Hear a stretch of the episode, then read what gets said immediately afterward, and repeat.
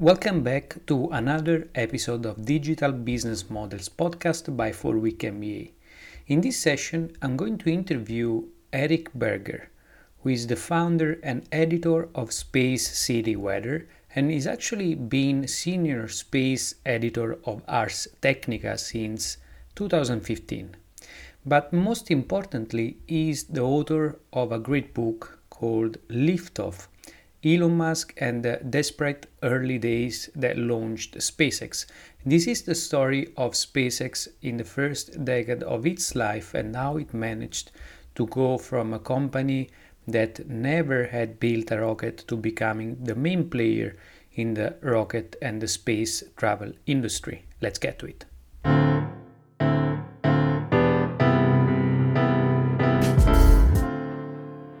Eric, thanks for joining this conversation. It's a pleasure to have you in this session. Oh, it's my pleasure. Thank you. Yeah, thanks for taking the time. And as I explained in the intro, you wrote an incredible book called Liftoff, which is the story of SpaceX in the first years, in the first 10 years of its life, and now it actually managed to disrupt the whole space travel industry. We'll see how.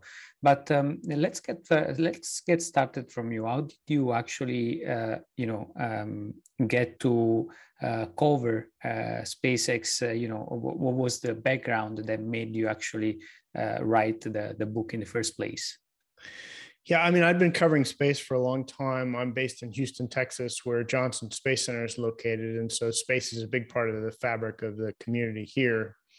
It became clear to me about a decade ago that the real future of spaceflight, at least in the United States, was in the private sector. It was at that point that SpaceX was just starting to take off. And then they've had really tremendous success over about the last 5 years, with all the rockets they've launched, putting humans into orbit and demonstrating reuse. And so it was back in about 2018 that I realized that SpaceX was not just sort of a really interesting company. They were really transforming the industry and continue to do so. And I wanted to understand why they had been successful. And so I was wondering, is this because of Elon Musk, or did he just get lucky? Is he really as involved as he says he is? And so it was sort of with the goal of answering those questions that I embarked upon the project of really understanding the beginnings of SpaceX.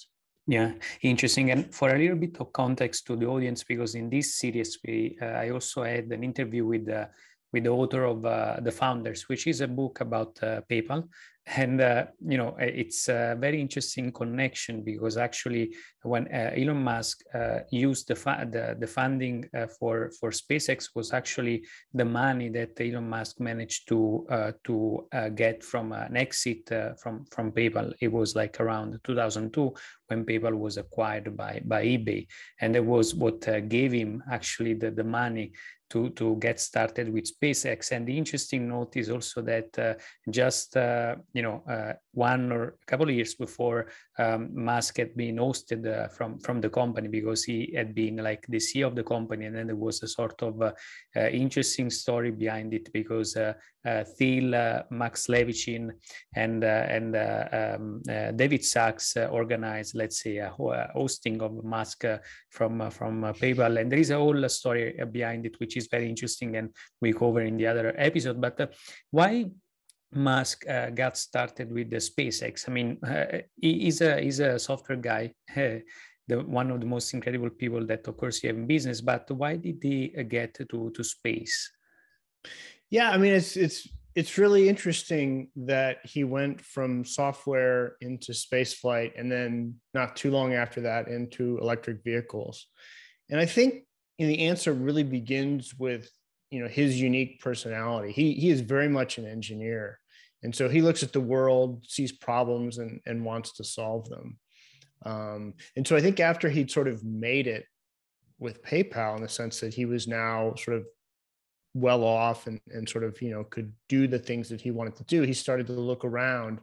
And one of the things that had bothered him was the fact that, we were a species that lived on a single planet. And so if something really went bad here with a plague, some kind of environmental catastrophe or an asteroid, we were pretty screwed. And so he thought that we ought to have a backup plan. We ought to, you know, we ought to become a spacefaring species. And I think part of it too was, you know, he reads a lot of science fiction and is inspired by the idea of civilizations that span multiple worlds, multiple stars, right? And so, you know, he saw that NASA really wasn't working to bring about that future. Like they were very much sort of doing what they had done for decades, and that was not involving getting more people into space, going more places, and really sort of becoming a spacefaring species. Yeah, and so, yep. Sorry. Go on. I was just going to say, sort of, I think it was that big idea that got him thinking about how he might affect some change in that area. Mm-hmm. Yeah, and of course there is an interesting fact that you recount in the book that actually at the beginning Musk thought that probably with more budget for NASA, this would have helped them to actually speed up the process of going again in space, but actually figured that this was not the case. It was not a matter of actually budget. It was something else. I mean, what were some of the discoveries in the early days for Musk that actually led him to say, okay, now it's not just me getting involved in understanding whether the industry can get more budget, it's me getting involved personally with my money to actually get these off the ground? Yeah, that's a great point. You know, from the outset, he thought that if NASA could get more money, then they could accomplish more things in space, like sending people to Mars.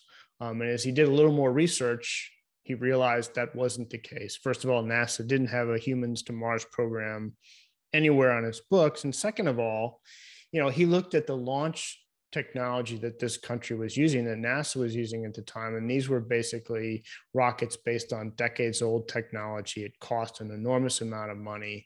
And it just, you know, as he told me in the book, you know, these horses in the barn were lame that NASA was trying to use to do these programs. And so he just saw sort of an industry, a launch industry in particular, that was sort of stuck in place. Like the world around him was changing, right? This was the early 2000s, the internet revolution was at hand. You know, he had, with PayPal, he had helped to bring about change, you know, moving the banking industry online, medical records. I mean, all of these things were happening with the internet. But the space industry was basically sort of not changing at all. And he looked at this and said, okay, what is the biggest constraint to, you know, getting a civilization on Mars? And what he realized pretty quickly is that it costs way too much to launch people and payloads and things into space. And so that became his first goal, was to develop some kind of reusable space transportation system. Yeah, and of course, coming out from the PayPal acquisition, and you know, realizing that in order for actually being able to change the space exploration industry, Musk needed to get involved personally. He actually started with a $100 million investment, which might seem a lot in some cases in the software industry, but it was not that much in the space industry. How did he manage? Actually, how did he think in the first early days to handle such a project with this amount of money? Right. So he looked at the existing launch industry and thought that it was really pretty inefficient. And so he came in with the idea of, how can we do this for the least amount of money possible? And that was kind of the questions he asked his earliest employees. You know, he asked Tom Mueller, you know, if you could build a powerful rocket engine, what's the least amount of money you could do it for? And he asked Hans Konigsmann, who was going to do his avionics and software, you know, could you build a flight computer from off the shelf hardware, you know, with 10 or 20 people instead of 100 or 1,000 people? And sort of these were the challenges that he set about. You know, it's like, let's cut the bone and let's cut this back to the bone and sort of see, you know, let's do things as efficiently and as ruthlessly as possible in terms of cost. And the other big thing that he did is he tried to build as much of the rocket in-house. Like they tried to build the engines and the structures and all this stuff in their own factory. And this may seem what's the big deal about that? But it really was a big deal. Like 20 years ago, if you were going to build a new rocket in the United States, you would go buy your engines from Aerojet, you would buy your structures from someone else, and you would buy, you know, your payload fairing from RUAG, and you would sort of just assemble the rocket. And so his idea was, no. We're going to see if we can eliminate as many suppliers as possible and do this in-house.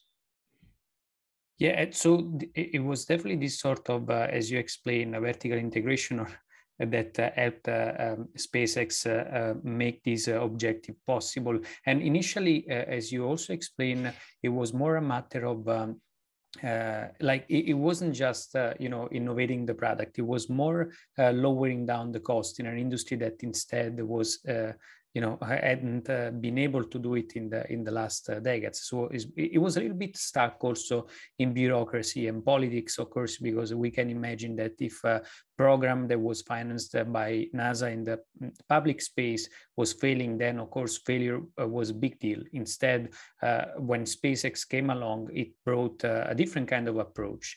Can you tell us a little bit about that? Like what sort of let's say management style Musk had, but also what sort of mindset SpaceX used to actually get going in the early days? So a couple of things on that, I would say. First of all, one advantage that SpaceX had was that it was building the rocket it wanted to build. So typically the way things had been done before was NASA or the Department of Defense would decide it needed X amount of capability. And then it would tell industry what design it wanted, what specifications, and then it would work very closely with industry, engineer to engineer, to sort of get that rocket built. And it was a costly, time-consuming process because you have to go back and forth, there'd be changes, blah, blah, blah. And all this government oversight. What SpaceX said is, okay, no one is going to pay us to build this rocket. Like, we're not getting a government contract to develop the Falcon 1, but that means we get to do it our own way. We get to build the rocket we want. If we're going along and we find something doesn't work, we can scrap it immediately and move to a new design or change this part or that part. And that allowed them to go much more quickly, much more leanly, and sort of without the bureaucracy that goes along with working with the government. So that was one important thing. Now, that meant they were taking a financial risk. If they couldn't find customers to fly on the Falcon 1 rocket, then they were going to lose a lot of money because the development cost was more than $100 million. The other thing they did is they had a few senior managers, like people who had experience. And so, Musk was Musk was about 30 years old when he started SpaceX, and he hired a few people in their 30s who had experience in industry. And then the majority of employees were people who are in graduate school or had just graduated from undergraduate, engineers, basically, who were, 20, 21, 22, 23, 24, who could work long hours, were willing to work long hours. And so he went out to try to find the best and brightest students he could to build his rocket. Yeah, and those are extremely important points. So as you said, first of all, SpaceX changed the whole industry by saying, okay, we're not going to develop those rockets according to your specifics. We're actually selling you, let's say, an outcome, which is the launches that you're going to need in the future. But we're going to do it in the way we want to do it. So these freed gave them a lot of freedom in terms of development, design, and everything else. So they could really figure out how to make this possible at a much lower cost. And another key point, as you mentioned, is that SpaceX at that point really figured how to make sure that it could lower the cost by also hiring talented people. But some of them were young people, of course, but some of them were also experienced people. So how did Musk actually manage to attract people that actually were coming from the industry, but from other established companies? Yeah, that's a great question, because, here was a guy, Elon Musk, who had no experience in rockets, and was coming into this industry with talking a big game, right? Of lowering the cost of putting stuff into space and, blah, blah, blah. And this had happened before, like people with money had come into California and tried this very same thing, and they all had failed. And so how did he manage to attract some really talented people like Tom Mueller to do engines, and Tim Buzza to do his launch sites, and Chris Thompson for structures, and Gwen Shotwell to do sales? And the answer to that is Musk is really a pretty charismatic person. And so he, when you talk to him, you can see that he's very committed to an idea. And so he had this mix of money, right? He was willing to put $100 million on the table, and some of the early employees got a lot of stock and a lot of, they got some guaranteed money up front. But he also had a pretty compelling vision and was able to sell them on it. And was there working just as hard as they were. So, they could see pretty quickly that he was in the game too, right? He was not just sort of coming in, giving an inspirational speech and then jetting off to Tahiti for 3 weeks. He was there with them in the trenches. Yeah. And there is an important thing to emphasize a little bit, which is, as you explained, SpaceX changed the whole approach of developing, rockets by using a sort of iterative approach, what of course in the startup world is known as also a lean methodology, whatever we want to call it. But the main point is they managed to use a different approach from the linear approach that is used in the in the industry. But also, this is not intuitive, because in an industry where hardware is extremely important, failing is not cheap. Actually, quite the opposite. It's pretty expensive. And indeed, as you explain also in the book, as they went through the process of figuring out how to make a successful launch, a few things also of this iterative approach made them fail in a pretty miserable way. So it was not like this beautiful thing where we apply the iterative approach and things work out. Can you tell us a little more about that? Right. So the way that rockets and spacecraft are typically designed is, some engineers will sit around and come up with the perfect design of the rocket, and then other engineers will review it, and they'll sort of go through this big, long preliminary design review. And then they'll go through other designs, and then they'll start building the rocket, right? And they may build a test version first, or they may not. But then they spend years sort of crafting this perfect vehicle. And the archetypal example of this is the Space Launch System, which NASA started awarding contracts on back in 2011, and they've been building this single first SLS rocket since about 2014, and now it may launch later this year finally for the first time. And they've had to go really slow with it, because if they drop it or something and break it, there's not like a second SLS rocket right behind it, right? This is the final design, and it's got to work first, because there's only one, and it's going to take 2 or 3 more years to build a second one. Okay, that is quintessential linear design. SpaceX has taken a much more iterative design approach. And that basically means that you build things pretty quickly early on in the design process, because you want to test them out. And if they fail, then that's okay, because then you come up with a better design, test it out, and try it again. And so you have to be willing to accept failure. That means components blowing up, rockets not succeeding on the first time out, to get to the final product. But then you typically get there faster, and you get there with a better design, because it's sort of been failure tested in a lot of different ways. And that's iterative design. And that's something that SpaceX can do with those privately funded projects, because it's their money. They can get away with it. And if it fails, as long as Elon doesn't get too upset, it's okay, right? Whereas if the Space Launch System fails on its first launch later this year, then the world is going to be watching, and Congress is going to be saying, rightly, I think, we spent $25 billion on this rocket. Why did it blow up? And so that's really the key difference. And you see that frankly with the Starship project. It's like Elon Musk now has all of the money he could hope to have. And so we're seeing like how his optimal design for building a rocket, which is building like 20 Starship prototypes.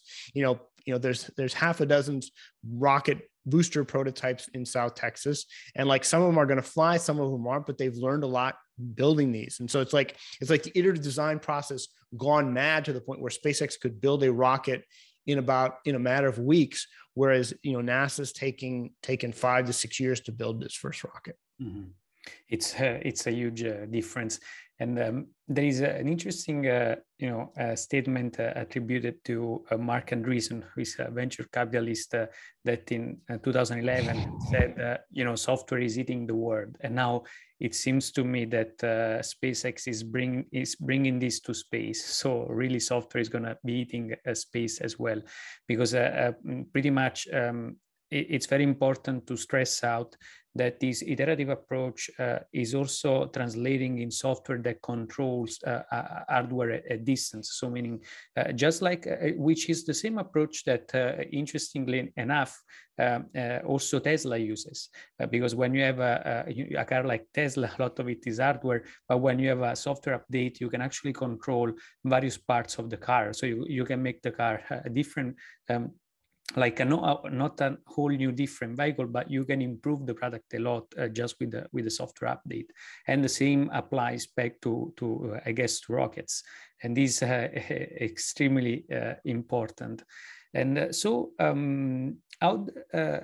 were some of the key events initially that gave the company the impression that things could actually work out, and what were also some of the initial failures? Yeah, just to sort of finish up the point you were making about software. First of all, I think that this kind of focus on iterative design, actually, we can trace it to Musk's roots in writing software, because the basic idea is, you write a program, you run it. You find the errors, you debug the program, and you run it again. And basically, you keep doing that until the program works. And that's, I think, the same kind of mindset he brought to building rockets. And that really was a pretty innovative approach in the private sector. So anyway, in the aerospace industry. Yeah. Anyway, sort of, going back and saying, where were some of the signs that they were on the right track? Yeah. I think really their one of their biggest successes was their first time they static fired the Falcon 1 rocket. So this means that they, the rocket was held down on the test stand, but they sort of lit the engine for about 20 seconds to simulate a launch. And this was in May of 2005. So just 3 years after the company was founded, and they sort of were on the test site in Vandenberg Air Force Base in California, and they ignited the rocket, and lo and behold, they were ready to launch, or getting there, and that was really a successful moment. And up until that point, I'm not sure that the Air Force officials in California realized how close SpaceX was to being ready, because SpaceX had a green light to launch from there, and then basically after that static fire, the Air Force officials said, you can launch, but you've got to wait for this other rocket over here on the next pad over to launch. And that may not be for 6 or 8 months. And so that was one of the reasons why SpaceX ended up not launching California, had to go to Kwajalein in the Pacific Ocean. So that was like a success, and then a setback right after that. Mm-hmm. Yeah. And another important point probably to emphasize a little bit as we move forward, it's not like SpaceX was the first to try this out, to try to commercialize the space industry. Actually, there were other companies throughout the 80s and the 90s that tried to figure this out, but they actually were not successful. So even when we look at the perspective on the other side, so from let's say from the Air Force or the NASA side, they were skeptical. They were right in being skeptical, because they had seen this play before. But what was that really made SpaceX instead successful in its attempt? And there is also, I think, a change in on the other side. So let's say on the NASA side, toward SpaceX, by going from, you know, we don't trust, not we don't trust, but, you know, we don't trust that a commercial player can make it to, you know, commercial players can actually make it through. Right. So one of the reasons I think why you have to look at SpaceX's success is because of, you know, Elon himself. I think Tom Mueller, who was the vice president of propulsion, he basically developed the Merlin rocket engine, which was the foundation of success for the Falcon 1, Falcon 9, and Falcon Heavy rockets. You know, he said he had seen a lot of entrepreneurs come along with good ideas about launch companies, and he'd seen entrepreneurs come along with lots of money and wanted to start rocket companies, but he felt Elon was the first one to come along who had both the right combination of money and good ideas. And what do I mean by good ideas? Good idea being basically like, what is a realistic first attempt for a rocket? Like, if you were going to build a product as a launch company, where's a good place to start, and what's a good design for it? And I think Tom felt that, you know, Elon's idea of building a rocket that could lift about half a metric ton to low Earth orbit, pretty simple design in that it's liquid fueled engine, first stage, one smaller engine, upper stage, and sort of demonstrating that you could get to orbit with that was a pretty good concept. And so, you know, Elon started with a pretty basic idea, and told his team to go execute on that. And so I think that they weren't trying to get too crazy right off the bat. Mm-hmm. Yeah, I think this is a very important point, because when we hear from you know, stories from Elon Musk, we tend to look at those stories and the fact that he has such a grandiose vision as something that cannot be achieved. But it's very important to highlight that the vision that he has, it's very practical. So it's not like a vision that cannot be, let's say, it's a vision with an objective. So as you explain as well, he wakes up every day trying to understand how you can lower the cost even more, so that in the long term he can reach the target to going to Mars. So it's a grandiose vision, but in the short term there is a lot of practical objective based on objectives, which is extremely important. That's what makes really SpaceX, I think, successful as well. And that's a great point. I think what I want to say there is that, you know, from the outside, it may look like madness, but there is a method to the madness, right? So like the first step, as we talked about, was, okay, you want to be a rocket company, put a rocket in orbit. And so that's what they did with the Falcon 1. And then, okay, you want to be a real rocket company, build a medium lift rocket that can lift, you know, can carry stuff to the International Space Station. That's what the Falcon 9 is. And then you sort of get into Elon's vision, which is, okay, to really go to Mars, we need to make spaceflight a lot cheaper. And that's where the reusability part comes in. And that's why that's where their success with the Falcon 9 rocket, you know, flying at 10, 11 times now, the first stage is really impressive, because that is actually delivering on that vision. That was like the next step, right? Okay, Falcon 1, Falcon 9. Okay, now demonstrate reusability with the Falcon 9. Wow, they've demonstrated that. So now the next step is to build a much larger launch system and take all of those lessons you learned from the Falcon 9, put them into Starship, and then that is your actual Mars transportation vehicle. Yeah, and it's this point, it's very important, because again, he has a grandiose vision, but this entrepreneur is very practical, and the same approach has been used also in the for Tesla in the early years. So he had always explained the vision of transitioning the whole world to electric cars, but then when it started, actually Tesla was targeting a very small niche of a subset of the sports car industry, where Tesla was going to show off how an electric vehicle could actually have great performance. And that's how it started, with a few models to show how the Roadster, so the sports car, could actually be used as a way to showcase the technology and move from there. So it's interesting also to notice that, again, grandiose vision coupled with a lot of entrepreneurship and practical approach on a day-to-day basis. And you mentioned also a very important point, which is the fact that making rockets reusable changed the whole industry and the whole business model of the space industry. Can you tell us a little bit more about that? Because I think these are very important. Yeah, I mean, even the idea of landing a rocket on the ground or on a ship, bringing it into back to the factory, refurbishing it and launching it again. Even in 2015, 2016, that seemed like a really out there idea. Like it seemed something like you would talk about in a science fiction standpoint, but that you probably wouldn't see a private company doing. And I distinctly remember in like 2017, Elon having a press conference or a press call where he started talking about a flight proven rocket and basically saying that if you're a person or a customer, you really want to fly on the second, third or fourth flight of a rocket. You don't really want to be on the first flight. You want to be on a flight proven version.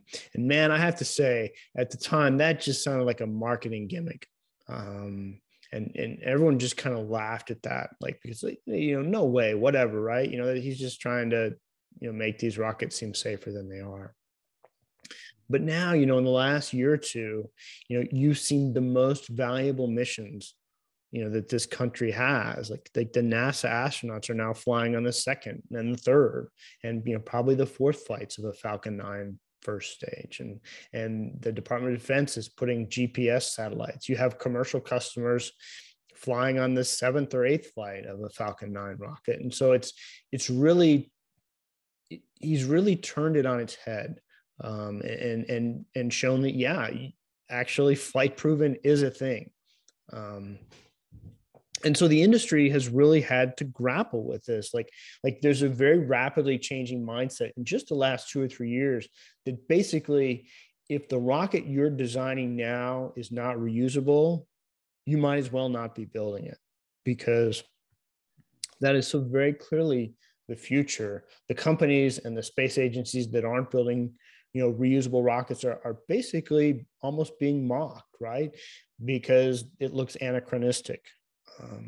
And it's continued even with Starship, because, with Starship, he's trying to do something that's never been done before, which is build a fully reusable rocket, which means not just the first stage comes back, but the second stage comes back and it all gets, reused, flown quickly.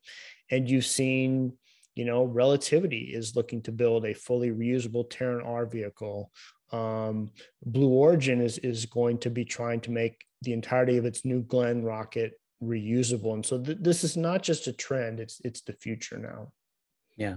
Yeah, these a key point, because from being mocked, actually, SpaceX, a few years back, most people didn't think, also in the industry, that making a reusable rocket, was possible, probably made sense. And now this has become a standard. So if you're not doing it, then you're actually being mocked. So this is very interesting. And of course, there is also another point where SpaceX spent a lot of resources in developing the Falcon 1, but then it had to actually pivot to the Falcon 9. Can you tell us a little bit more about that? How they threw away a few years of work because they understood that the opportunity was now in another place. Right. So Elon Musk is not a particularly sentimental individual. And so, the company had put blood, sweat, and tears into making the Falcon 1 rocket a success. And really, the focus of my book is on all of those early failures. They failed the first 3 launches of the Falcon 1, and really with everything on the line with the 4th launch, they ultimately did succeed, and that set the company up basically, on the glide path that it's been since then. But yeah, I mean, the Falcon 9 was just a much more capable rocket. Like with the Falcon 1, and a half ton, you're kind of limited, and Musk realized that if he built a larger rocket, he could launch all of those other things he had contracts for with the Falcon 1, but he could also, you know, serve many other customers with the Falcon 9, and most importantly, NASA, which, you know, was bidding out contracts to deliver cargo and astronauts to the International Space Station. You just couldn't do that with the Falcon 1. And so he basically decided, okay, great job demonstrating that the Falcon 1 works, but we're going to be all in on the Falcon 9. Yeah. And as of now, most probably SpaceX has grabbed most of the commercial satellite launch business. And this is another very interesting point, because there is another project, which is a Starlink, that has become also a very important revenue generator for the company. So I admire this strategy where you use something like Starlink to generate money on top of an existing industry that exists here on Earth, which is the communication industry, where actually you're going to be using that same technology, I guess, to power up also a connection in space. And so this, to me, it's a very smart approach that also explains how SpaceX has been able, compared to others, to compete in this industry. And did it change as a scale? I mean, now SpaceX is a huge company. I guess it's the main player. So did it change over time? Yeah, absolutely. SpaceX, from the time of the Falcon 1, was basically David. And now in the aerospace industry, it's Goliath in terms of the way it delivers. I want to come back a little bit to the comment you made about Starlink being a smart play. We're going to see if that's the case over the next couple of years, because building a low Earth orbit broadband network is extraordinarily expensive. And so they're putting a lot of money into that. And, you know, time is going to tell whether or not they're ultimately successful with that. They've got a long way to go, and they're putting a lot of capital into that. And so it's a big gamble, but really, you know, Musk's goal legitimately is, you know, developing a program to settle Mars, and the U.S. government isn't going to pay for that. NASA's not going to pay for that. And, you know, people aren't going to pay for that. And so it's going to have to come off the revenues from Starlink. Mm-hmm. Yeah, absolutely. Already. So let's close this up. I know our time is almost due. So let's close this up, about the timing to Mars. What do you think? I mean, how long it might take for us to see SpaceX being able to actually bring us to Mars? Yeah, that's a great question. You know, so I'm 48 years old. And if SpaceX did not exist, I have almost no faith in NASA or any of the other international space agencies to bring about a Humans to Mars program in my lifetime. It's just, it's too expensive. It's too much risk in terms of human life. And there's just no real geopolitical reason for a government to make that kind of investment. Mm-hmm. It's just for lots of reasons, it's difficult to see that happening, but now SpaceX comes along, and that's like the raison d'etre, the reason why SpaceX exists, is to put humans on Mars. And again, it seemed preposterous when Elon was talking about it at the beginning of SpaceX, but as we talked about, he's taken this methodical step-by-step approach to making it happen. So it is possible this happens in my lifetime. I think it'll be some kind of cooperation between NASA and SpaceX. SpaceX clearly is building the transportation system to make Humans to Mars possible. Starship is large, it's rapid, it's designed to be rapidly reusable, and is the kind of rocket you would need to, you know, start setting up a settlement on the surface of Mars.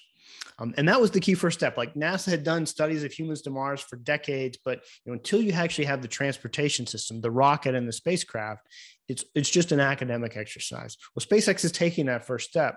And so once they demonstrate Starship, I think then you could see a program with them working with NASA sort of for the first couple of missions to be like professional astronauts to Mars.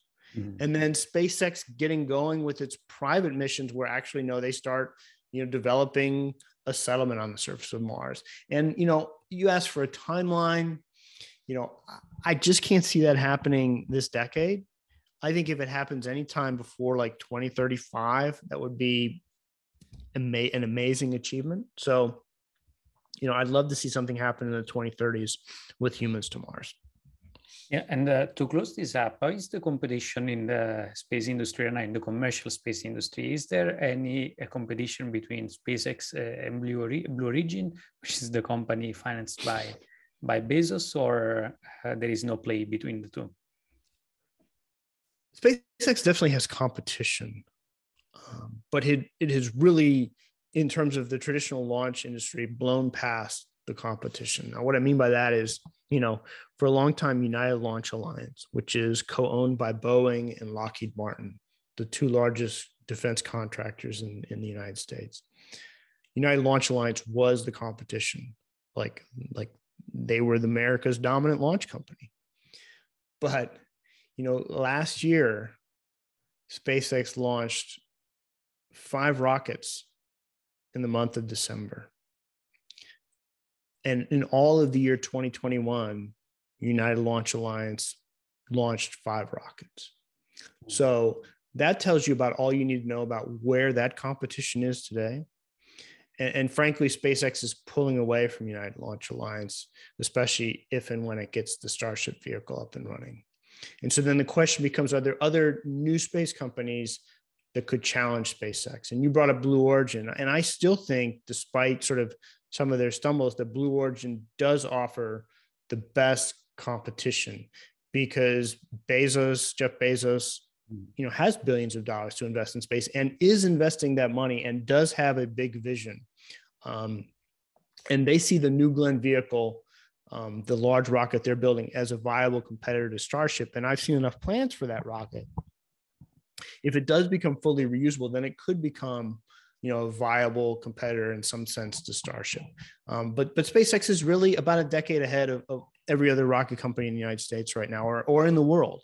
So it's in terms of launch, there's a big gap. And it would be one thing if like SpaceX was resting on its laurels, right? Or just sort of standing pat, but they're sort of charging boldly into the future. And, you look at the European Space Agency, and they're now talking about a rocket that looks something like the Falcon 9, right? And maybe developed in 5 or 7 years from now.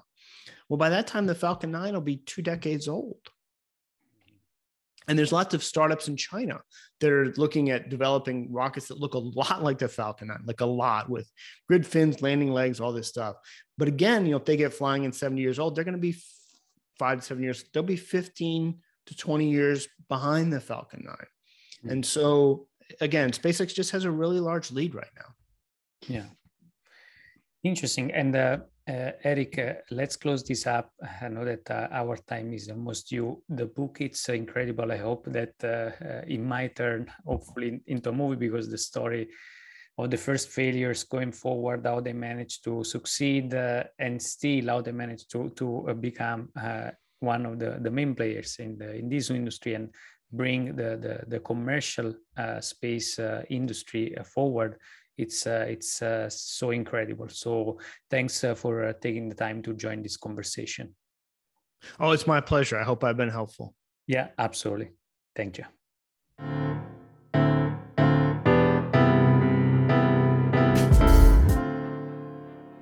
Before we get to the end of the show, let me recap a few of the key points that we touched throughout this conversation.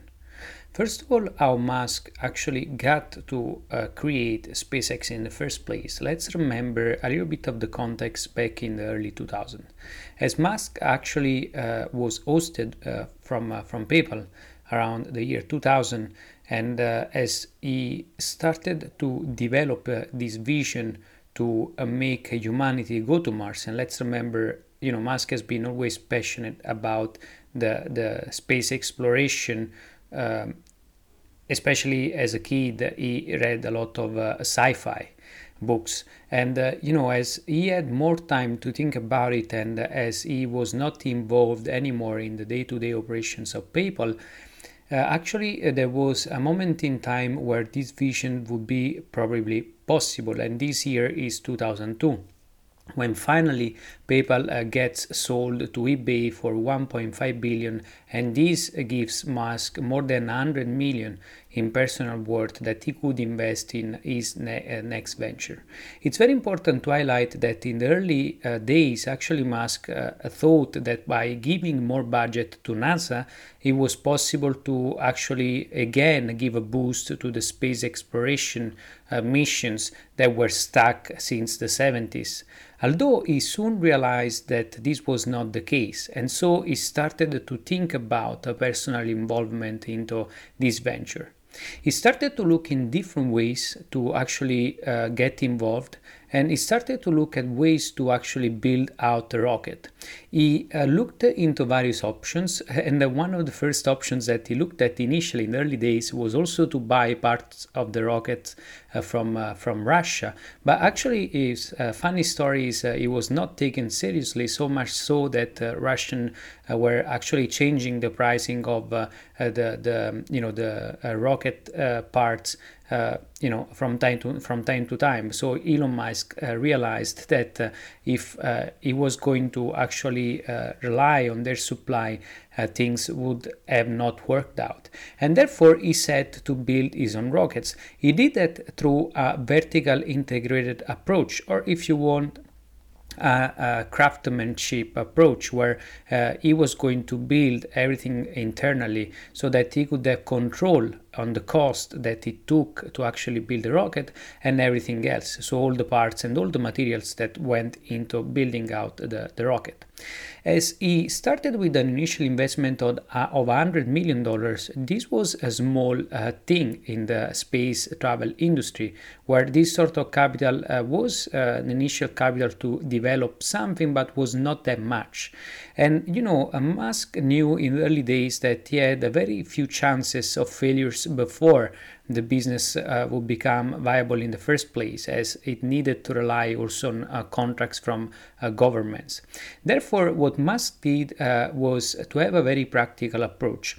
Although since the early days he had the vision, the grandiose vision to go to Mars, this vision though was also coupled with a very practical approach on a day-to-day basis, where he would push his own people to actually understand how to lower the cost of producing or building out a viable rocket. And so that's how the path and journey of SpaceX began. So the whole journey of, let's say, the first phase of SpaceX was really to understand how to build a rocket in a much cheaper way compared to existing players. Because Musk knew that actually if he was going to build something much cheaper, he would have changed the whole industry for good. And there was another key element of what actually Musk and SpaceX did to change the whole industry. SpaceX understood that in order for it to make the industry more competitive, something that had not been for decades since the industry was stuck in bureaucracy and politics, actually was to sell also to commercial clients, therefore to open up also to the private market. And another key point is that rather than, just relying on the government for specifics around how rockets ought to be built, instead, SpaceX sold out launches, meaning that, SpaceX was going to the government saying, okay, you want us to do this number of launches in the next, let's say, 5 years. Okay, we do that, but we take care of the design of the rockets. Indeed, we have complete freedom on that since this is our enterprise. This might seem and sound trivial, yet it was a critical element because this enabled SpaceX to change the whole approach to building and developing, rockets. So from a linear approach that was the usual approach used in the space industry to an iterative approach, if you wish, a lean startup approach where the company could fail fast, iterate on that, and try to build something valuable at a much lower cost, which is the whole purpose of a lean startup methodology and approach. Now, this might sound trivial, yet it's not, because actually when you're operating in an heavy hardware industry like the rocket industry, you know that each failure is not going to be cheap, it's going to be quite expensive. So bringing this approach to the space industry has not been something intuitive, actually quite the opposite. Also, there is another key point. Back in the year 2011, venture capitalist Mark Andreessen said software is eating the world. And now I think there is another important point from the 2020 going forward, that SpaceX has become now the dominant player in the space industry. We know that software is also eating space. Why? Well, because while hardware plays a key role, and now the rockets that SpaceX has built over the years have become, massive rockets that can travel toward space, it is also true that once you go to space, there is no way for you to control the hardware if not by using software. So similarly to how Tesla actually uses software to upgrade its own hardware, similarly to what you do actually with your iPhone, SpaceX does the same in the space industry. So the key innovation was this software approach to an industry that was stuck since a few decades. In other words, SpaceX changed the whole business models of rockets and space travel, the space travel industry. So this is another key point. So where other players had always, let's say, used an approach where rockets would be wasted once they were launched, instead, SpaceX since the early days had been looking for a way to building reusable rockets, so rockets that could be reused many times over. And while this idea now has become a standard now in 2022, it was actually not a standard initially, and actually SpaceX was mocked for looking into this approach. Yet for Musk, this was very important to do, because if you could make a rocket reusable, then you could change the whole industry all of a sudden, because you could lower a lot the cost of each launch, thus making possible actually to expand the commercial market for space travel.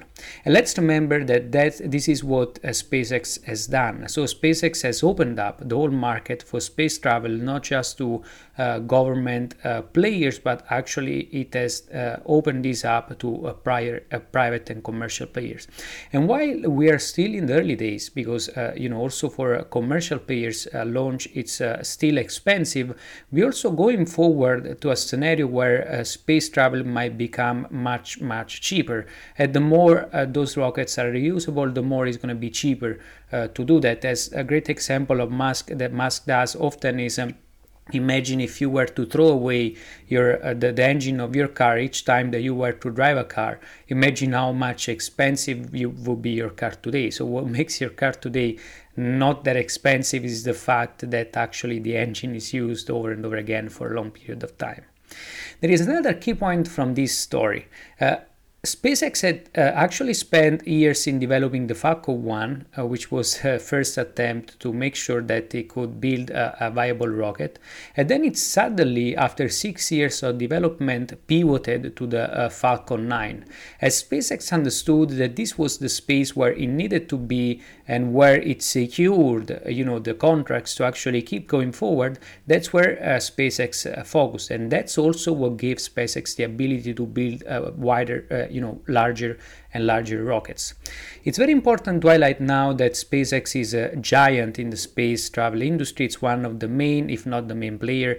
It grabbed actually 2/3 of the commercial satellite launch business, and in the meantime, it launched another, what we can consider for now, side, project, which is a Starlink that sends out, satellites in space for internet connection. That is tapping actually into the communication industry, and it's a multi-million per month revenue stream. Indeed, just on February 14th, 2022, Elon Musk tweeted that over 250,000 Starlink user terminals are around. And this is an extremely important point, because Starlink is going to be important also for space space travel communication. So again, another key point, this is not, this is another huge bet that SpaceX placed, as also Eric helped us understand. So it was not cheap to build, to actually develop a project like Starlink.